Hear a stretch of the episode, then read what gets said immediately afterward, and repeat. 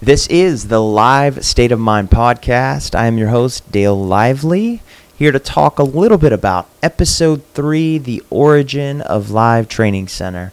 I took a little different format and approach with this third episode. It's actually a solo project, giving a little insight into the origin of Live Training Center and a little bit about my life personally. And I hope you guys are blessed by it. I hope you're inspired by it. Uh, I hope it's something that you can uh, hear and recognize that despite what goes on in your life, like you can still accomplish a lot. So this is episode three.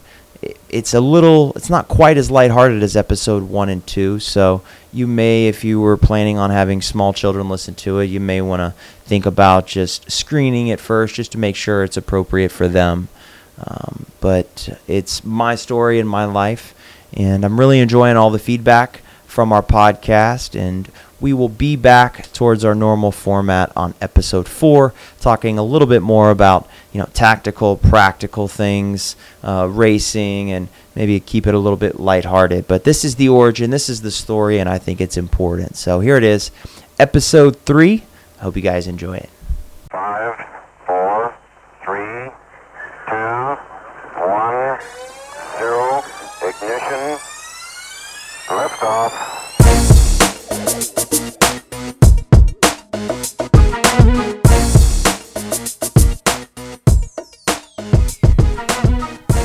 Welcome, everybody, to episode three of the Live State of Mind podcast. Uh, I'm your host, uh, Dale Lively, or as I'm affectionately known as Coach Dale, um, here at Live Training Center. If you don't know, I know we haven't really talked a lot about this, but uh, we actually are based out of a training facility uh, in Palmetto, Florida, which is near Bradenton.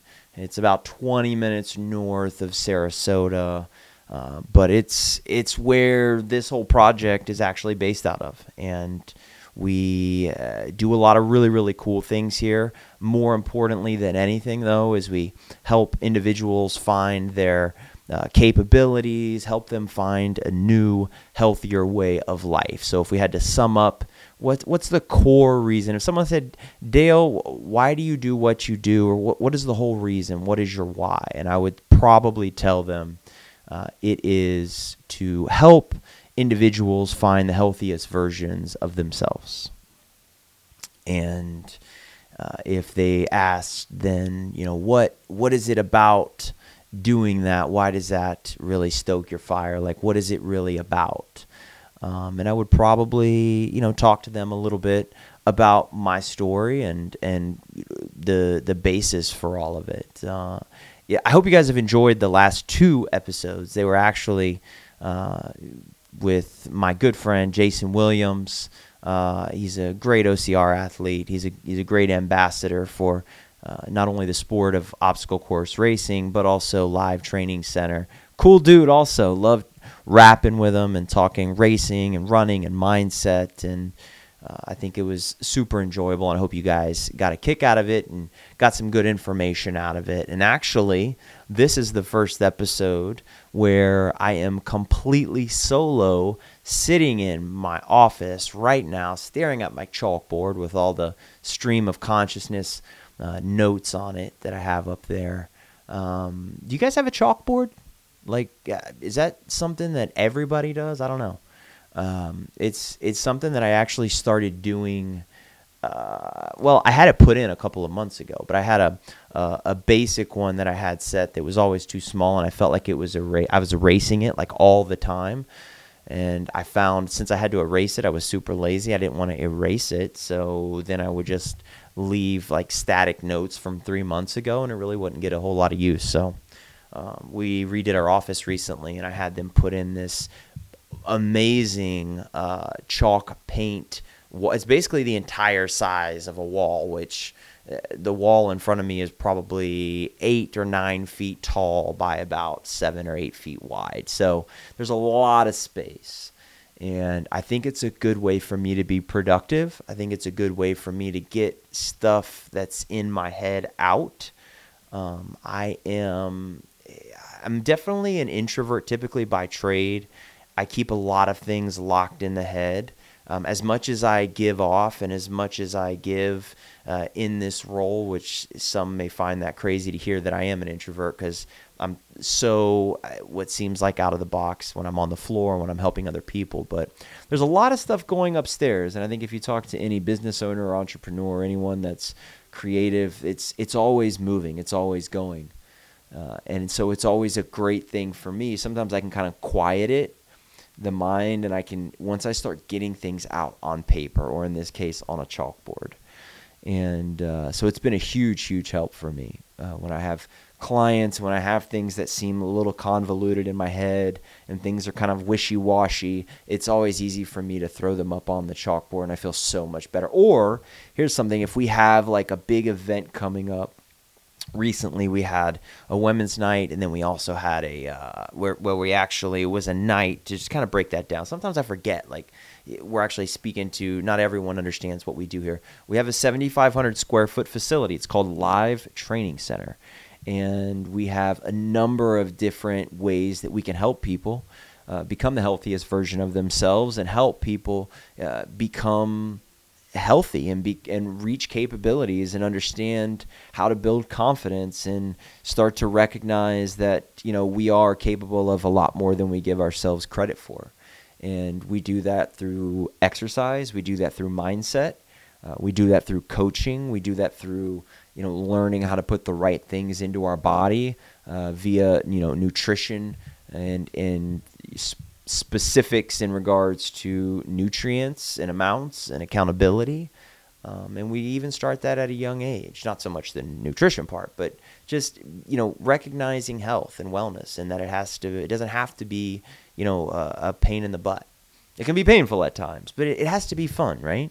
Like it has to be something that you enjoy doing if you want to do it from a sustainable you know standpoint. But in any case, I digress. So but we have a facility here and our community is such a big deal. If you're in a facility or a training facility or you're in a gym and you're you don't feel like you're part of something, first off, the chances of you doing it for any decent amount of time, especially if you're a social person, um, is probably pretty limited. I spoke on episode two about eh, the differences between you know ideology and philosophies regarding fitness and communities and uh, you know having things provided for you. And i've used the analogy of like a restaurant versus um, you know uh, just different types of restaurants. Like do you want to walk into a restaurant and have to prepare things for yourself and sit by yourself? Or do you want to show up with all of your friends and sit at a table and have chefs bring you food that's been properly prepared I want the second, number one, because I suck at cooking, but number two, because there's people involved and community is such a big aspect. So, you know, we do have quite a few private training clients, but a, a majority of our clients come for the community, and that's a big part of it. So, any opportunity that we have to actually, you know, bring more value to that community or to highlight aspects of that community, we believe, um, you know, life happens in the context of relationships and eh, the the healthier our relationships can be, and the more relationships we have that are healthy, um, the better life that we live, and that's a relationship with ourselves, relationship with God, and relationship with others. And we like to to try and create an environment that's conducive to healthy relationships with one another. And so we have events. Uh, recently, we had one. It was called Women's Night, right? So it was a night where all the women at our facility could come together, and even some that weren't part of our facility could come together. And uh, we created a specific workout on our training room floor uh, that was designed for women by women. It was 45 minutes. There was about 60 or 70 women that came together, and they got after it. Uh, for about 45 or 50 minutes, and we fed everyone, and then we had some speakers. I mean, it was super cool. But when when we, you can tell I love rabbit trails. When we, when I'm preparing something like that, using a chalkboard and writing things down and being able to see things uh, visually for me is a big, uh, big part of being productive, and I think that's true for anyone. So if you don't have a chalkboard already, or you don't have some way to put notes and to put thoughts down on paper, I mean that's a That's a big one. One because sometimes the thoughts that we don't get out, or the strictly speaking from a creative standpoint, like if I want to be creative, and I want to I want it to flow, right? Creativity is about creating new. Um, we have to get things out of the way. So I use lists. I also use chalkboards and things of that nature just to try and free up space and free up bandwidth so that I can get some new new thoughts in there when we're working on creating. So having a chalkboard like that is is awesome. We had a women's night recently, we also had a uh, a kid ninja. Uh, ninja warrior is also one of the things that we do, and we had a, a local school come and we held a a mother son event where the mothers and the children kind of work together. It's kind of like a daddy daughter dance, but it's the opposite, right? And that was the the roots of the program. It was it was uh, about bringing mothers and sons together, and we had about 120 people in our facility uh, last week, and it was amazing. And it was an opportunity to bring families together, again, creating healthy relationships, but also showing the son that you know the mom is it's still important for her to get healthy and you know the mom is able to come and enjoy uh, running around on our facility with the son so um, but everything that we do we love to have fun and we love to to have a blast and we love to be challenged and we love community but it has to be a good time and i think that's what keeps one of the reasons why people continue to come to our facility um, it, I didn't always. If someone said, "Well, what's what's your story?" You must have been an athlete your entire life. I would say, well, growing up, I definitely was into sports. Um, I was. I'm only five eight, so you know, being center on the basketball team probably wasn't in the cards. But you know, as far as sports go, playing golf, I love playing golf. So I remember getting cut from my JV team uh, basketball team and then you know i don't know if it was my parents or if it was friends like started to see that golf was something that didn't require like it being super tall or in some cases even being athletic at least to start it um, so that's where i started and i played and i played high school golf got pretty good and uh, and then i don't know maybe junior or senior it was actually senior year of high school my life as a whole started to change a little bit. Um, I grew up actually in a in in a Christian family, went to church, and uh, was at a private school for most of my life. And then my senior year, went to a public school. I remember begging my dad and my mom, like, I just want to go to public school. And in part, it was to play golf, and in part, it was to to you know be able to have more opportunities. Um, I'm really, really grateful. As big of a culture shock as it was going to a public school, uh, and, and I mean, at the private school, you had to stay six inches from the opposite sex, and you had to wear a shirt and tie on Tuesdays and Thursdays, and you know, it was very. There was a lot of things. If if someone from public school looked at it as a private school and looked at the differences, they would probably say, "Man, that is ridiculously strict." And I guess it was. Being a dad now, um, I do appreciate it differently than when I was just a son, right? Because now I have I have children to think about, and you want your children to grow up in a certain way. So it's it's crazy this life thing and how it kind of spins. But in any case, so I remember going to public school and having this big culture shock, and I started doing things my senior year of high school that I would never have done going to a private school. So imagine 11 years, 5'8", not super athletic, played some golf though, uh, played a little bit of baseball, a little bit of football, and Pop Warner, you know, when the height wasn't such a big deal. But then growing up, I started playing golf, go to a public school, and then it was just, you know, things started to change a little more. My priorities started to change a little more. I was always relatively a, a A and B student, and I, I think I continued that at public school, but I started doing things socially that I never would have done. And, you know, I just want to touch on this a little bit, and I hope that it, and I just want to preface the rest of this actually by saying, I just hope this story as a whole in my life, I, I really feel like going through what you go through is I don't know. I think once you get to the other side of any type of struggle in life, you actually can take your struggles and you can take your story and you can use it and and share it and help other people who are going through either similar situations or situations that people may be struggling with that may be completely different but just the fact of seeing and hearing about someone getting through it I think there's a lot to be said for that. And that's when your story and what feels like a massive liability is actually a massive asset. And uh, so, in any case, started doing things socially, um, started taking things into my body that weren't appropriate and weren't healthy and weren't didn't really line up with who I was, uh, you know, for the other 11 years of schooling. And uh, that took me down a road for about seven or eight years where I was really doing some things that I had no business doing and uh, putting things into my body that I had no business doing.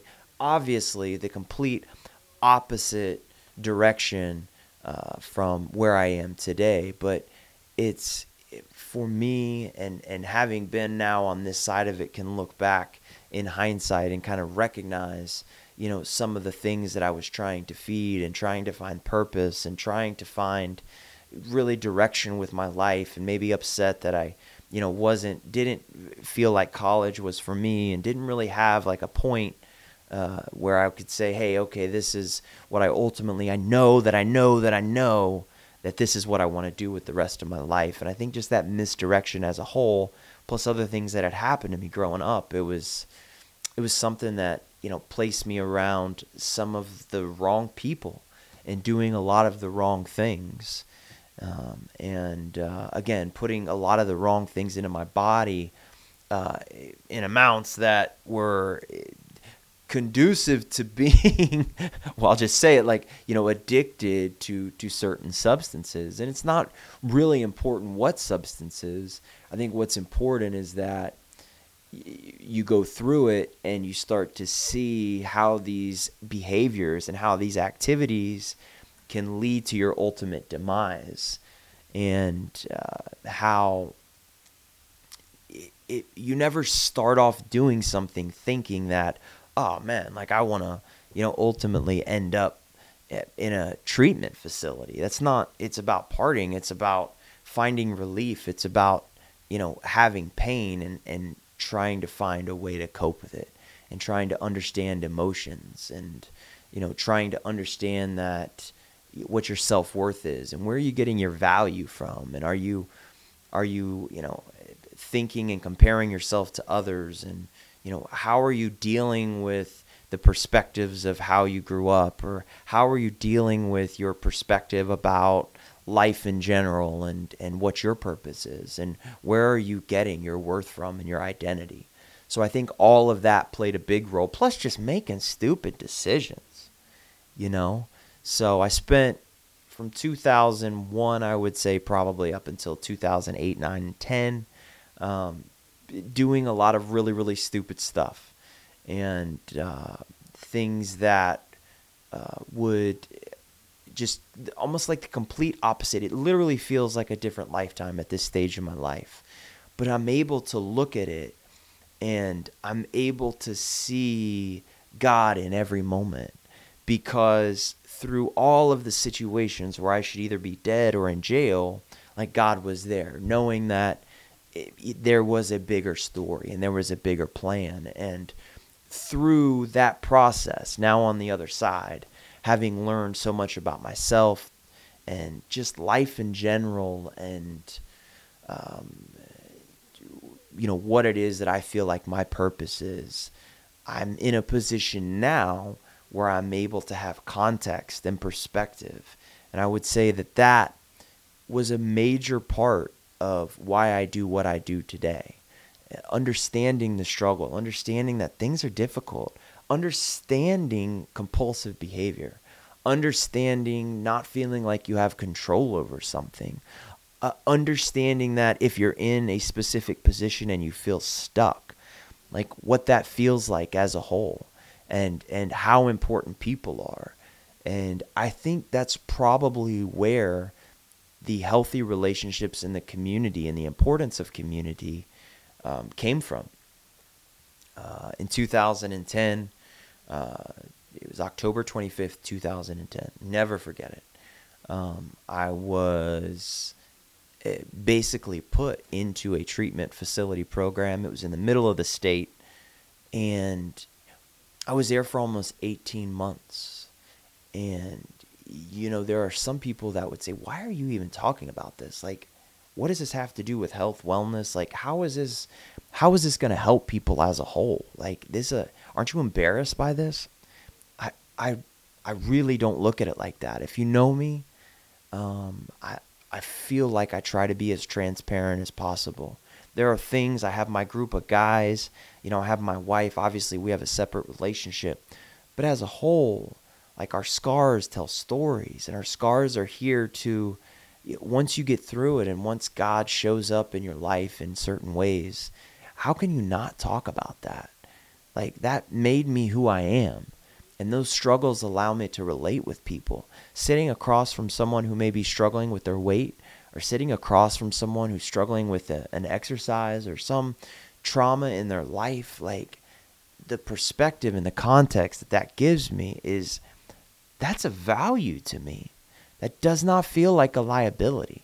And being able to share and have that person look back at me and say, man, like, he understands, he gets it. Like, talk about purpose. Like, I feel that empowers me. That does not feel like a liability to me. So, if you have a story and if you have something that God has done in your life, share it, man, because you don't know who needs to hear it. There could be someone that you run into at work all the time. I mean, there was a time when I got in this business, and I'm going to go back to where I was, 2010, but I can remember getting in this business, and I was in it for a year maybe before I really, before God really started working on my heart and saying, like, hey, uh, maybe start to share this with people.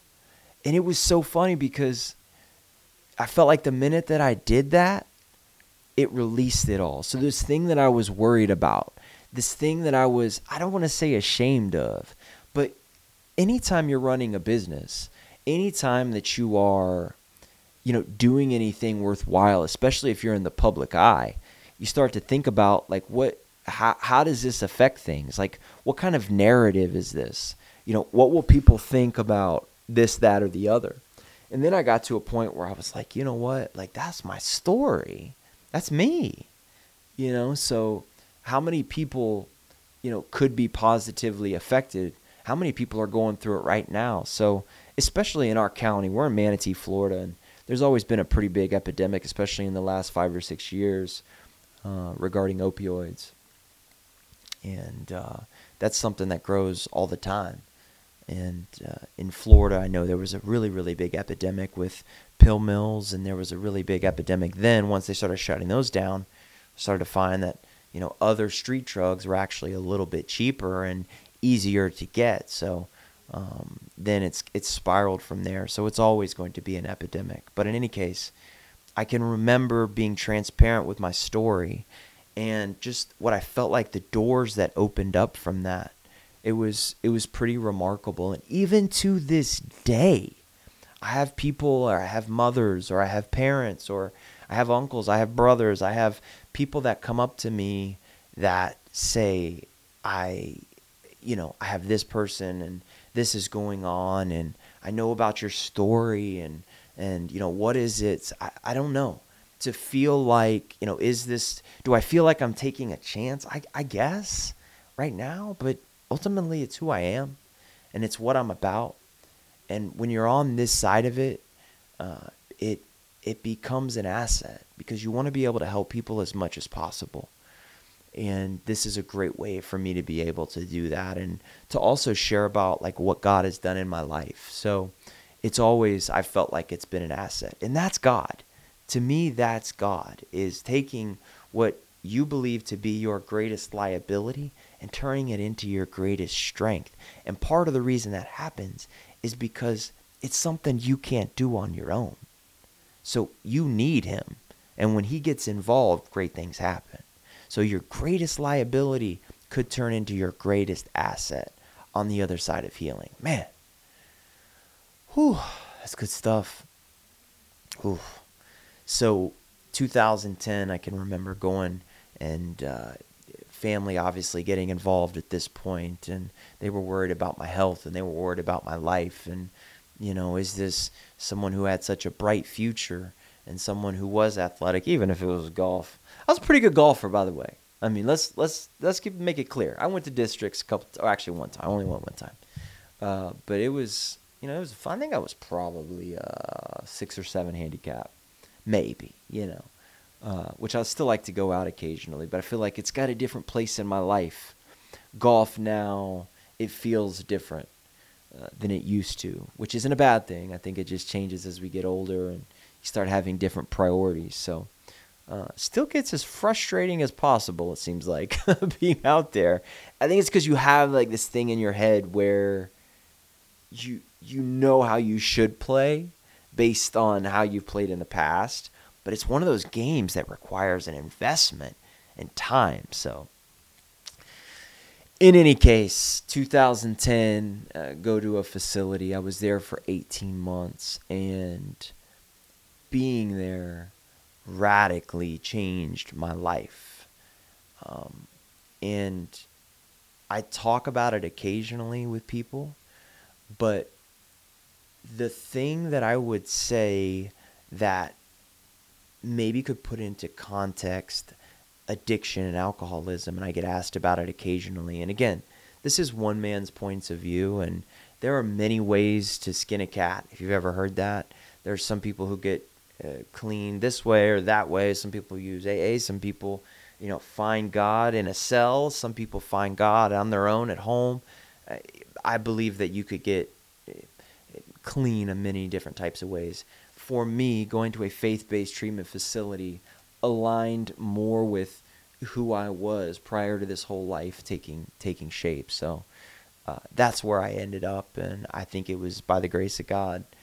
And um, I think the major turning point for me is when, and this may be hard to understand unless you've gone through it, but for anyone that's listening that maybe has a a friend or an uncle or a brother or a sister or a cousin or a coworker that's going through it um, and has an issue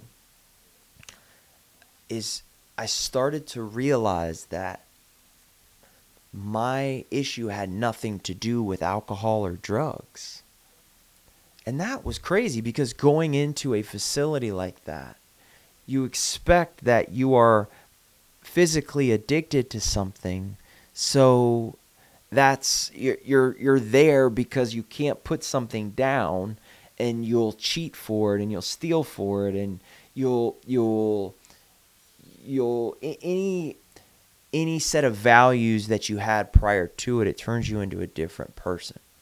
It turns you into someone that, you know, has no regard for anyone. In any case, you start to recognize that the problem isn't the drug or the alcohol.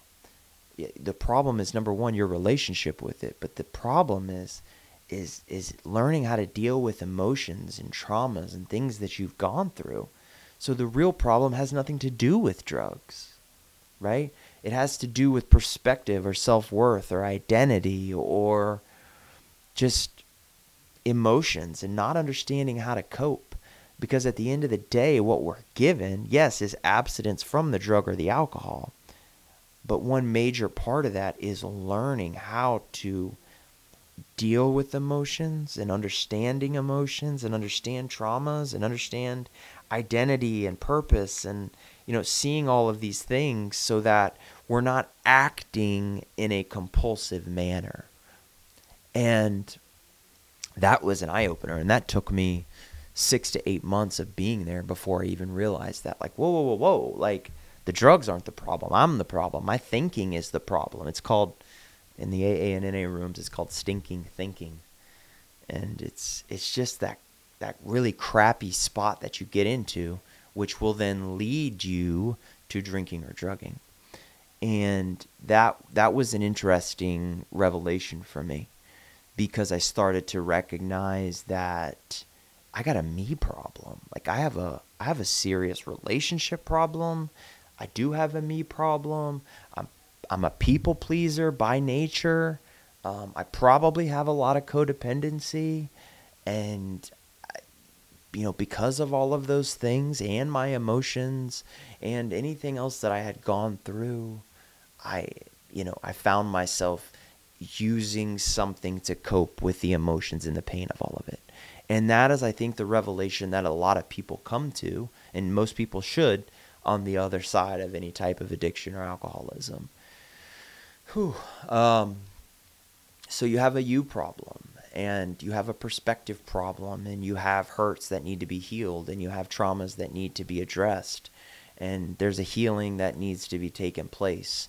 And again, there are many different ways to go about recovery, but for me, it was improving my relationship with God and allowing Him to shine a light in the dark places. And the staff at the facility that I went to was amazing. And, you know, now being on this side, that was 2010 and it's 2020. My goodness, I celebrate 10 years this year, which I'm super excited. I'm going to clap. That's a monster deal. And that's a that's a God thing, by the way. That's not a Pat Dale on the back thing. That's a God thing, and that's a community thing, and that's a that's a people thing, and that is a um, people, places, and things thing. Um, and uh, so, but but uh, having people that have been through the same situation and can take you and show you a way out because when you get there you don't feel like you have a way out. For me i'll be completely honest like i felt a relief when i was there. And that sounds crazy because you're going well i'm in treatment. It i, I didn't have to worry like I didn't have to figure out where I was going to get this, that, or the other from anymore. I could just be. And I think that's one thing that it takes for a lot of people is just to get to a position where you can start focusing on you. And that's why an inpatient facility for a lot of people works. Because, you know, let's say you're married and you're in the midst of a full out addiction, right? Well, first you have to realize that your behavior is creating a battleground at your house. If you're in a real true addiction, there is some serious stuff going on at your house. And I don't mean physically necessarily. I just mean the the dynamics of the relationship are one that especially if you have kids or you have you know you're a son or a daughter living at your house like the rest of your family is having to figure out how to cope with you and there's this whole dynamic shift that goes on and what you start to realize is is the way the dynamics work is that the addict is usually addicted to the drink or the drug and then the other family members sometimes not always are you know almost have this attachment to the addict themselves because of the position that the addict or the alcoholic has put them in. There's all of these new defense mechanisms and there's all of these uh, these new behaviors that have to take place because of what you know that addict or alcoholic is putting you in. I mean, there's obviously lying, there's cheating, there's manipulating, there is starting a fight so that you can leave so you can go do your thing. There is having to check bank accounts and and accusing someone of something just so they you know you're doing it. It's like there's all of this crazy stuff. So it's it's really hard for someone who is you know trying to get clean so to speak and they're at their house and not in an inpatient facility because it's like you're trying to do a ceasefire at a war but you're doing it in the middle of the battleground and there's emotions are very raw. So you know that's one thing. Like i understand jobs and i understand being in the position i was 27 and I didn't have a career going. I had odd jobs that I did, and it was I didn't have a family. I didn't have any kids, thank God. So that those kind of thoughts didn't have to come into play. Uh, but the fact that I was able to, through sacrifices of my family, by the way, like I don't know where I would be, but in any case, I was able to go to a facility and not be around the same people that I was either using with I was not in a job environment. I didn't have a lot of stressors, so that was a huge, huge outside of the fact of you know just focusing on me and working on making amends and working on uh, just getting healing in areas that I knew I needed to get healing in. So that was my focus. So if you have an opportunity, don't look at it as a as as a and I know if you're in the middle of an addiction right now, please understand there is hope. Like please understand that you do have a way out. So, you know, contact even if it's a free there are free facilities if it's a money thing, you know, you can try to get a hold of me. I mean, whatever it is, like, you know, and we can we can work on finding something for you, but reach out because there is absolutely hope no matter where you're at. Um, but going through that process for me was very eye opening. I started to understand what a boundary was. Wow, that was a big deal for me. Um, you don't have to be treated like crap. And that's, for some reason, that was hard because I almost felt like in every relationship, I was more concerned with the other person's feelings than I was my own, even to a fault. Very common for addicts and alcoholics. Here's a, a, a parallel, though very common for people who are trying to make major changes in life. You start to recognize how much that you do based on the fact that you don't want to let other people down or what will other people think. That is not the way that we should be making decisions. Now, if you're going to hurt someone and you're going, oh, this is going to hurt that person, that's different. But if you're saying, I'm trying to better myself by stopping this or starting this, and if this person, you know, takes it the wrong way, or if I'm not able to see them or hang out with them, then, you know, I don't want to do that because I'm for fear of, you know, how they will be affected. That's that's something that that I would hopefully say think about that for a little while and recognize that you're important. You your your feelings are important. Your emotions are important. Your well-being is important. Don't continue to do something just because someone else wants you to do it. Here's another one. Don't continue to put yourself in a situation where you are knowingly leaving in a bad, in a worse position than when you got there. If you are emotionally torn or you're emotionally affected negatively by a situation, and I do not care who it is, it's okay to set a boundary that was very, very hard for me. Very hard for me to understand.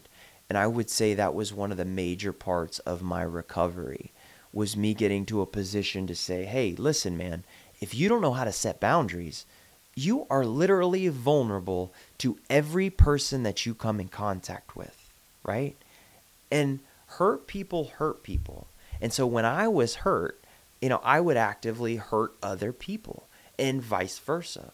So if someone is treating you poorly or someone is treating you the wrong way, number one, it probably has nothing to do with you. It probably has everything to do with whatever they have going on. But number two, it's our, I don't want to say responsibility, but for your own health, it is.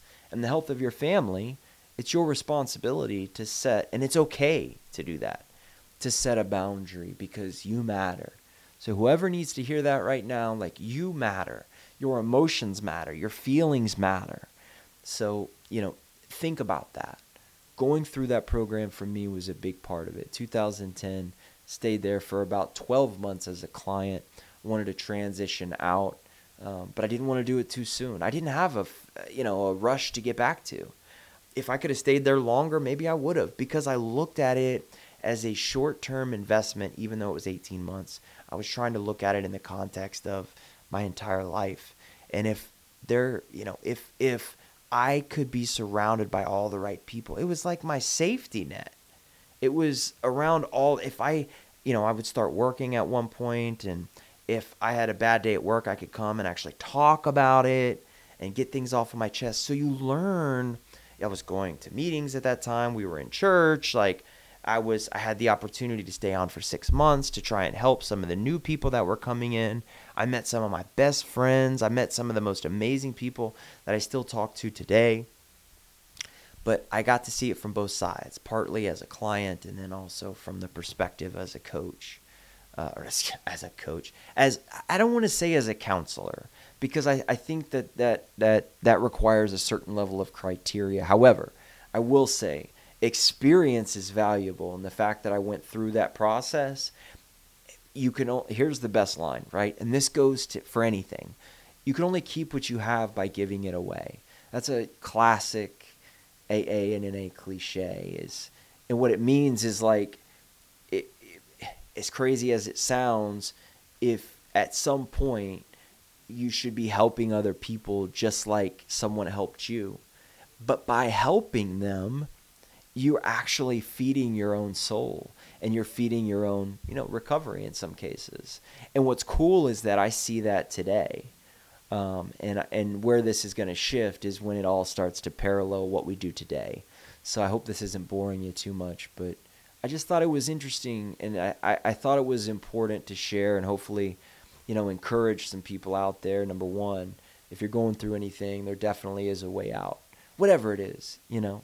Um, so seeing it from both sides, being able to to get the healing and go through that process, but then also be able to pour into new people that were coming in that were in the same position. So I stayed there a total of 18 months. And here's when everything changed for me. Like, Dale, what does this have to do with Live Training Center? Well, here's what I started to recognize I was there, and some of you have seen this picture, but you may not have known the story behind it. I was there at 230 pounds, maybe. I know, 230. Right now, I average between 173 and 176. I've been as low as 167, maybe. Maybe 10 and a half, 11% body fat, but who's counting? Just kidding. But in any case, the 230 pounds, and I felt like I had gone through a good amount of healing. It doesn't mean you're complete. It doesn't mean your goal is whole. I just literally that was actually pretty good. Your goal is to be whole, but that is a that's a journey. That's not a destination. At least it's not for me. Like it's a it's a work in progress always. And um, that was always the goal. And I can remember starting to feel better emotionally, my face starting to change. I started to eat everything in sight because it took the place of what I used to put into my body. So I can remember at about 15, eh, I would say maybe 12 to 13 months being there, I started to look in the mirror and rec- now remember and I never told you guys this but at in high school you're talking about five seven, five eight, maybe hundred and forty pounds, hundred and fifty pounds. So it, there was a big change from where I was in high school growing up. Had all these crazy debauchery years from 2001 to 2010, and during that time, I you know I actually got up to 230, and those are the pictures that I'll usually post on some of my befores, and maybe I'll share them in the comments somehow or somehow attach it to this on social media or something when this releases in the next couple days.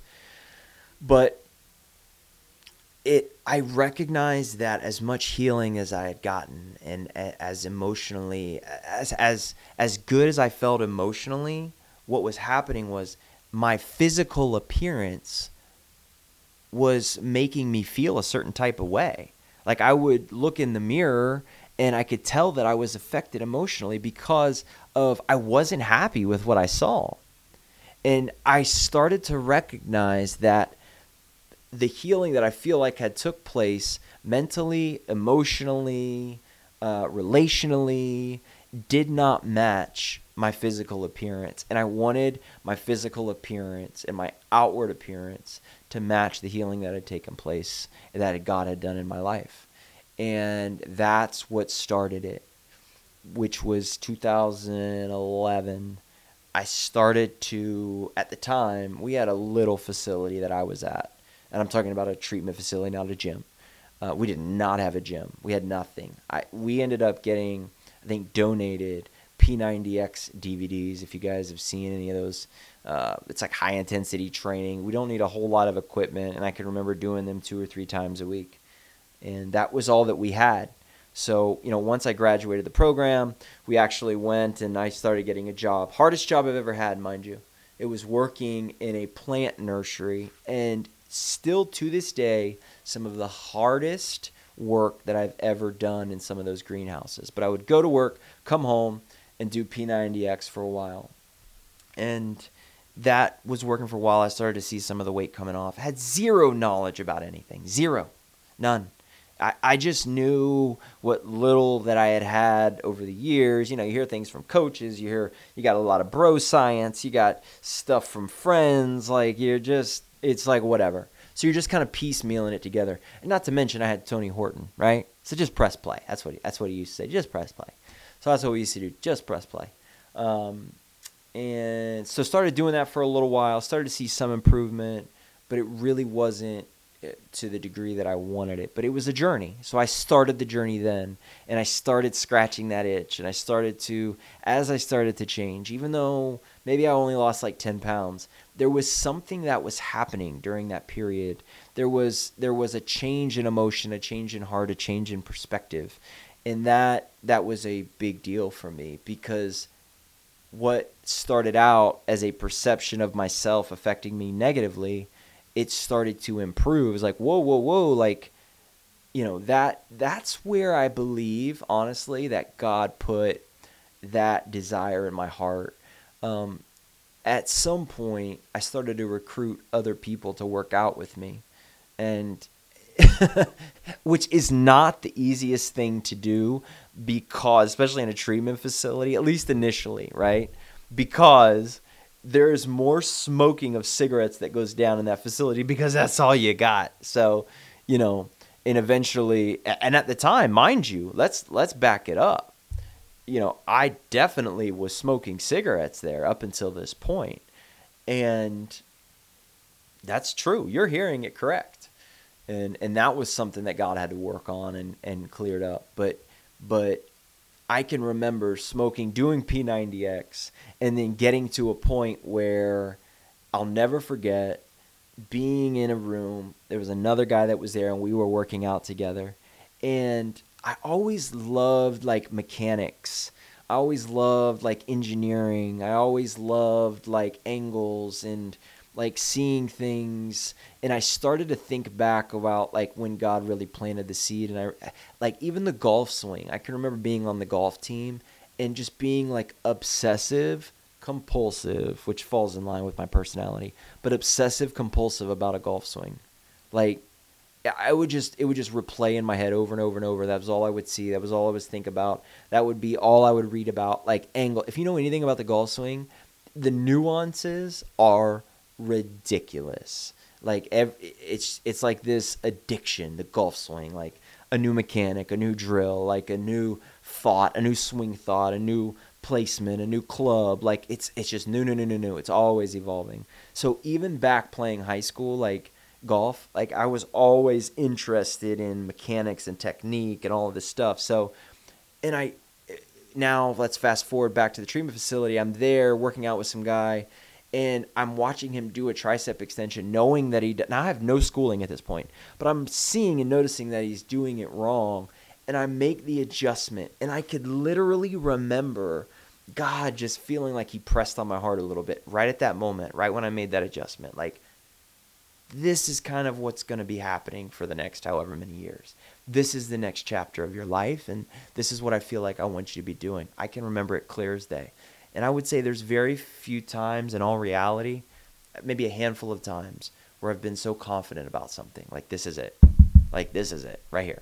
What you're doing right now, this is it. Uh, so going through that process, I can remember standing, and we went through that for a little while. I started to see some progress. I started to run a little bit too, which made no sense because I was smoking cigarettes still. Um, so went through that and and continued to run and continued to you know pour into clients as they were coming in. I'm working during the day, the hardest job I've ever had. Coming home, running four or five miles, and just starting to feel better, starting to get some endorphins, starting to recognize what am I doing smoking these cigarettes. I can remember standing on the porch, literally smoking a cigarette, and getting a phone call from my sister who said, "Hey, why don't you?" You know what you should do? You've been running a lot. You're at this good place in life why don't you run this half marathon?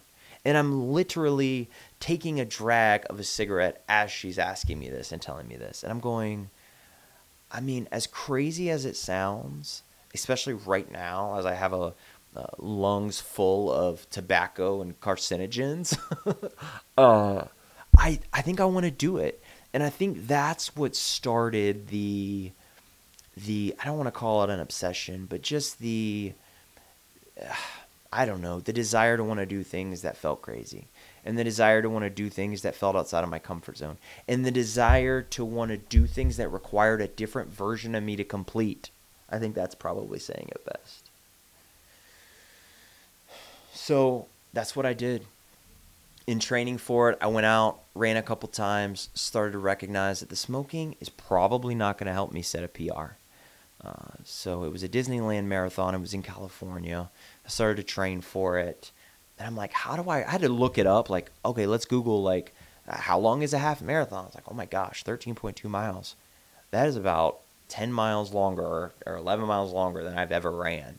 So I, I can remember going out at my mom's house and running as hard as I can for four miles, eight minutes per mile. I'll never forget. It was 32 and some change because that was my mindset then, was just like, you know, let's go and I almost felt like I was going to have a heart attack afterwards. It was 32 minutes and some change. And I can remember calling her going, I don't think this is going to work because I just did four miles and I got 9.2 more of these. That I don't know about all that. But that was a big moment for me because that was the first time that I had really put my mind to something and saw the benefit into the struggle and the benefit into doing something that makes you really, really uncomfortable. And I started, it really, I don't you're going to use the word callous, but it started to toughen me up a little bit. And it, if there was one thing I would say that encompasses going through this whole process that I still rely on today, it would be the fact of saying, you know, once God shows up in certain ways in your life, and mind you, this is a work in progress even today. So I never want to come off like, oh, I got it whipped, like I got this thing. It's it's never that. It's it's always this this thing that has to be managed and this this personality that has to be, you know, properly properly managed. That's the easiest thing. But once you go through that stuff, you start to go, well, listen, I mean, if God can do that in my life and I can get through that, what else can I do? That's that's the train of thought. And what's crazy about that is that's what we do here now, which is like, oh man, it's that context. It's that thing where you do more weight than you've ever chest pressed, and then you go, well, if I could do that, what else can I do? You run a two mile race and you go, oh, or, a, or like a 5K, and you go, oh man, if I can do that, and I didn't think I could do that, it gives you confidence for that next chapter of life. So it starts this snowball. And it does require a risk. It requires you, you know, stepping out of your comfort zone, but when you do that, it builds your faith and then it gives you hope. And then it, you know, uh, that was actually a diagram by a by a, really cool guy that was at the at the the treatment facility and he used to bring it out and it was like risk, hope, faith, changed. I can't recall the order of them, but it was like take a risk, um, and it, it, will build your faith, and then uh, it will give you hope, and then it, it, just it was it was awesome, right? And it would just kind of put. And it I think I just butchered that, by the way. But in any case, it was like you did this one thing, and you got a bunch of confidence from it. Now use it to to you know parlay that into the next thing. So this was the first time that had happened and I started to recognize that. So let's fast forward 2012 now, run the half marathon. I complete it. It's a great feeling, right? I, I, I don't know if I had that feeling at the finish line, like this is the most amazing thing ever, even though it was at Disneyland. But there was this overwhelming sense, especially in the days after, where it felt very, I, I started to build confidence from it. And it felt very, I don't know, again, just one of those snowball things. What else can I do? And you know, thank God for some of the people that were in my life at that point that would would see potential and spur me to want to do more. And that was a great lesson for me also, which is make sure that the people around you can see some of your potential, maybe that you don't see, and are able to push you towards it, um, and not the opposite. Uh, if you have a big dream and you have something that you want to do that may feel crazy, get around some people that are going to line up. Now, if it's delusional, that's different. If I came to some of my good friends, my core board of director type of friends, go, hey, I think I'm going to try out for the Philadelphia 76ers. I want to be the center. Dale, you're insane. Okay, that's stupid. That's delusional. That's crazy. You know, but if it's something that is that you can do and it's definitely doable, but it requires a different version and not only a different version, but a different sacrifice, a different investment, then, you know, those are the people that you want to surround yourself with.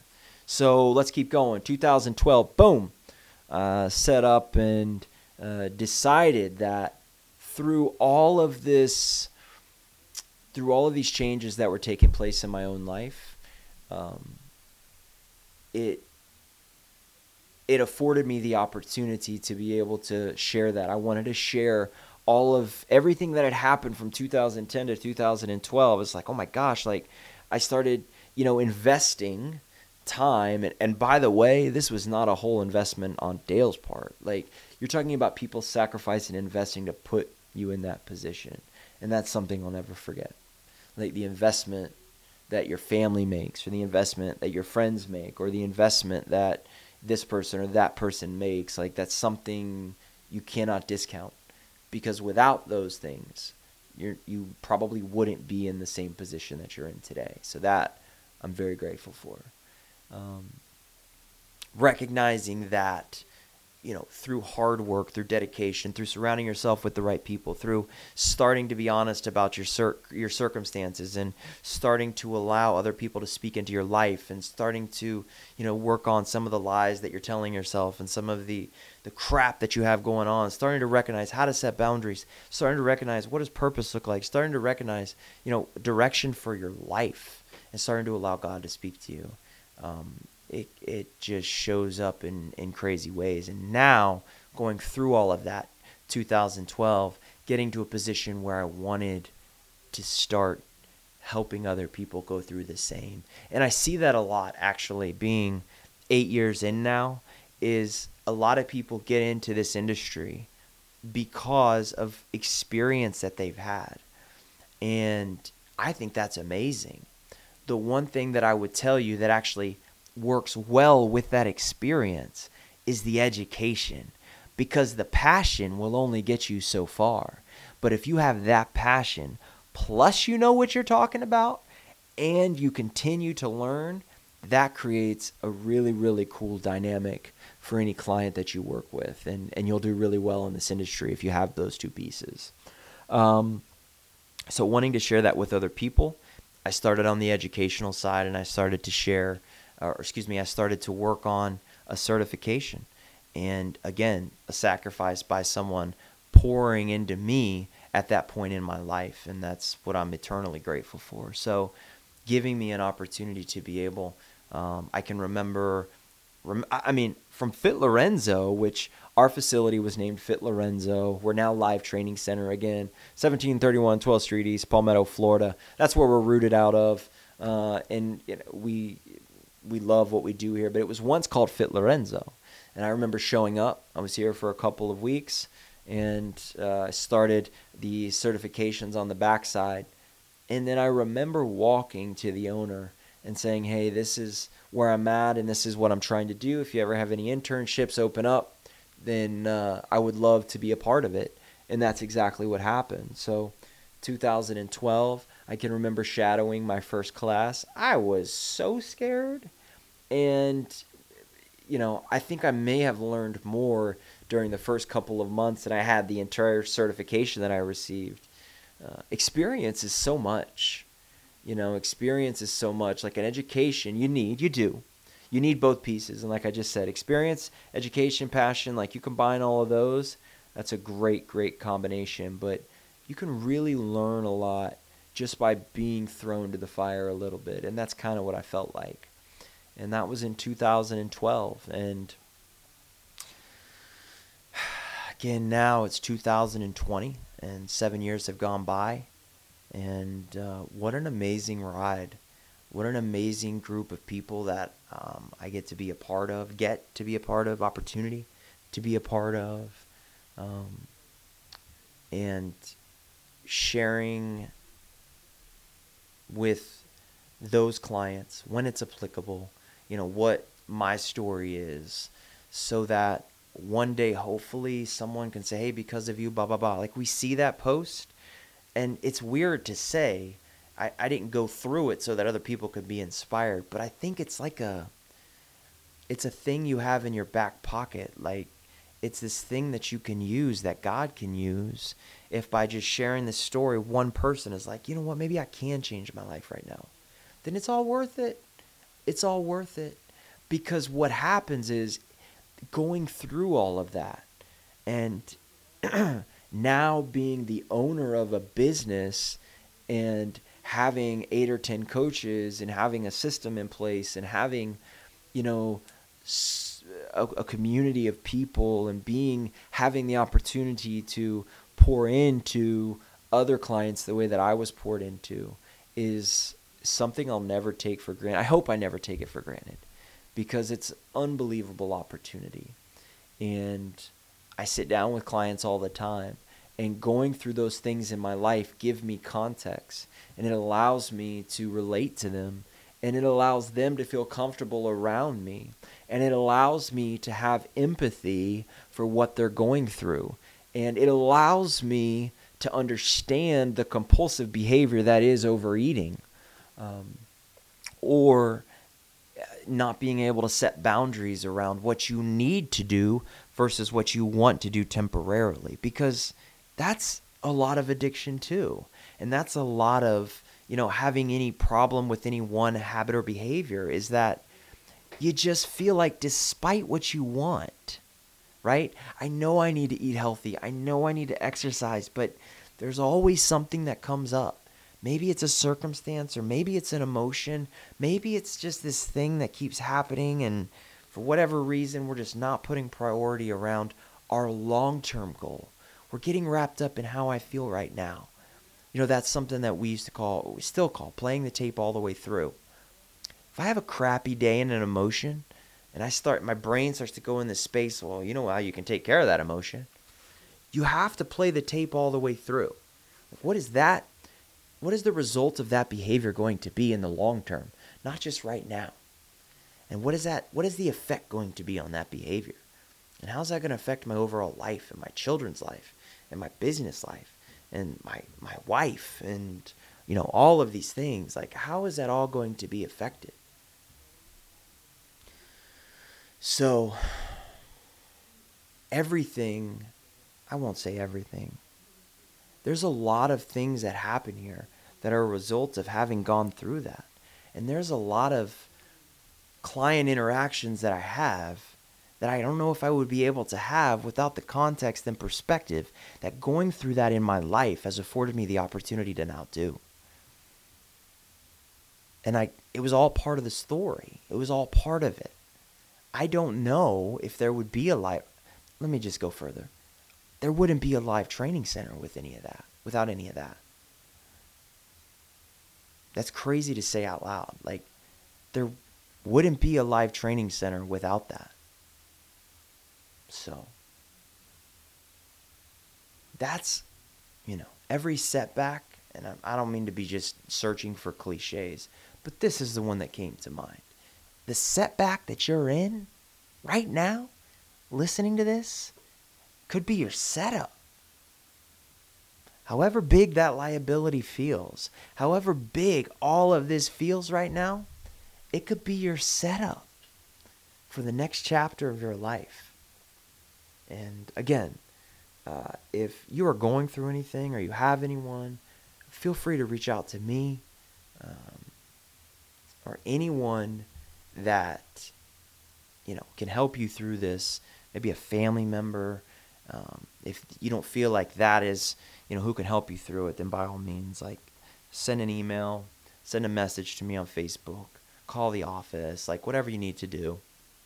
And, you know, hopefully we can give you some direction. But let's let's go even further, right? Let's say no matter what you're in right now, you can't stop eating a certain way or you can't get to exercising or you're in a relationship that you shouldn't be in, or, you know, there's just things in your life that you want to change. You can change them. Sometimes it just requires getting around some people who got your back and who want to support you. And it's going to take doing something that you've never done before, but it's worth it.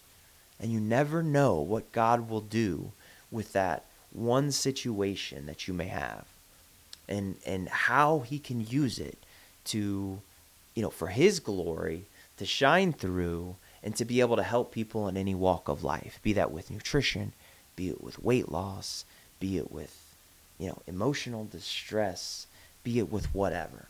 And now we have the opportunity to teach 40 or 50 classes per week. We have a nutrition program that i developed um, and i say i developed i mean it's not i'm not in a lab like you know pouring smoking fluids into beakers. It's just coming up with a systematic, simple approach and managing behaviors and expectations. Dale, like, how did you even come up? This nutrition program is so much more in depth than I thought it was. Can you just give me a meal plan? It's all rooted in that the last 40 minutes. It's all rooted in understanding the behaviors and understanding that you know, maybe the same thought process that leads someone to go to a bar is a similar process that leads someone to go to the refrigerator. Come on, that'll preach. A lot of it is the same. It's the compulsive behavior. And now we have the opportunity to be, and not always, by the way, it's not a one size fits all, but it gives me context and we're able to share that with people and they're able to see that they're capable of so much more than they give themselves credit for so um, if this bored you i apologize. I'm sure we'll get back to racing next couple episodes but this is the roots of it all. I think it's important to understand origin and understand the why and understand the what and the how and the what where did it come from? And so you know i hope you guys got a lot out of this uh, we'll be back to racing. We'll be back to talking about obstacle course racing. But again, this is who we are. This is who I am. This is what we're about, and this is why we're about it. I want to tell you, I get it. Whatever you're going through right now, I get it. You know, we have the opportunity to still be in contact with that treatment facility program, my wife and I, and um, we are still in contact with many people who are struggling with these things today. And you know, we're able to resource families and we're able to resource uh, individuals to try and give them the opportunities that we were given. And I think that's what it's about. You can only keep what you have by giving it away. And by the way, if you're you've lost a lot of weight or you've gone through the program and you know you've found this new way of eating and this new way of living and this healthier mindset to have, like share it with others. You want to keep it fresh. You want to help yourself. You want to stay in the game. You want to keep your head in it like that's a great way to do it. It's also a reminder of the basics. So I hope you guys got out a, a lot out of this. Appreciate you guys, man. Each and every one of you that listened. We're now on Spotify. We're not on iTunes. Make sure that you click the subscribe button on either Spotify, iTunes. Leave us a review if you like what you heard. And uh, we'll be back very, very soon with episode four. But for now, this is uh, Coach Dale, Dale Lively, uh, signing off. Episode three, Live State of Mind.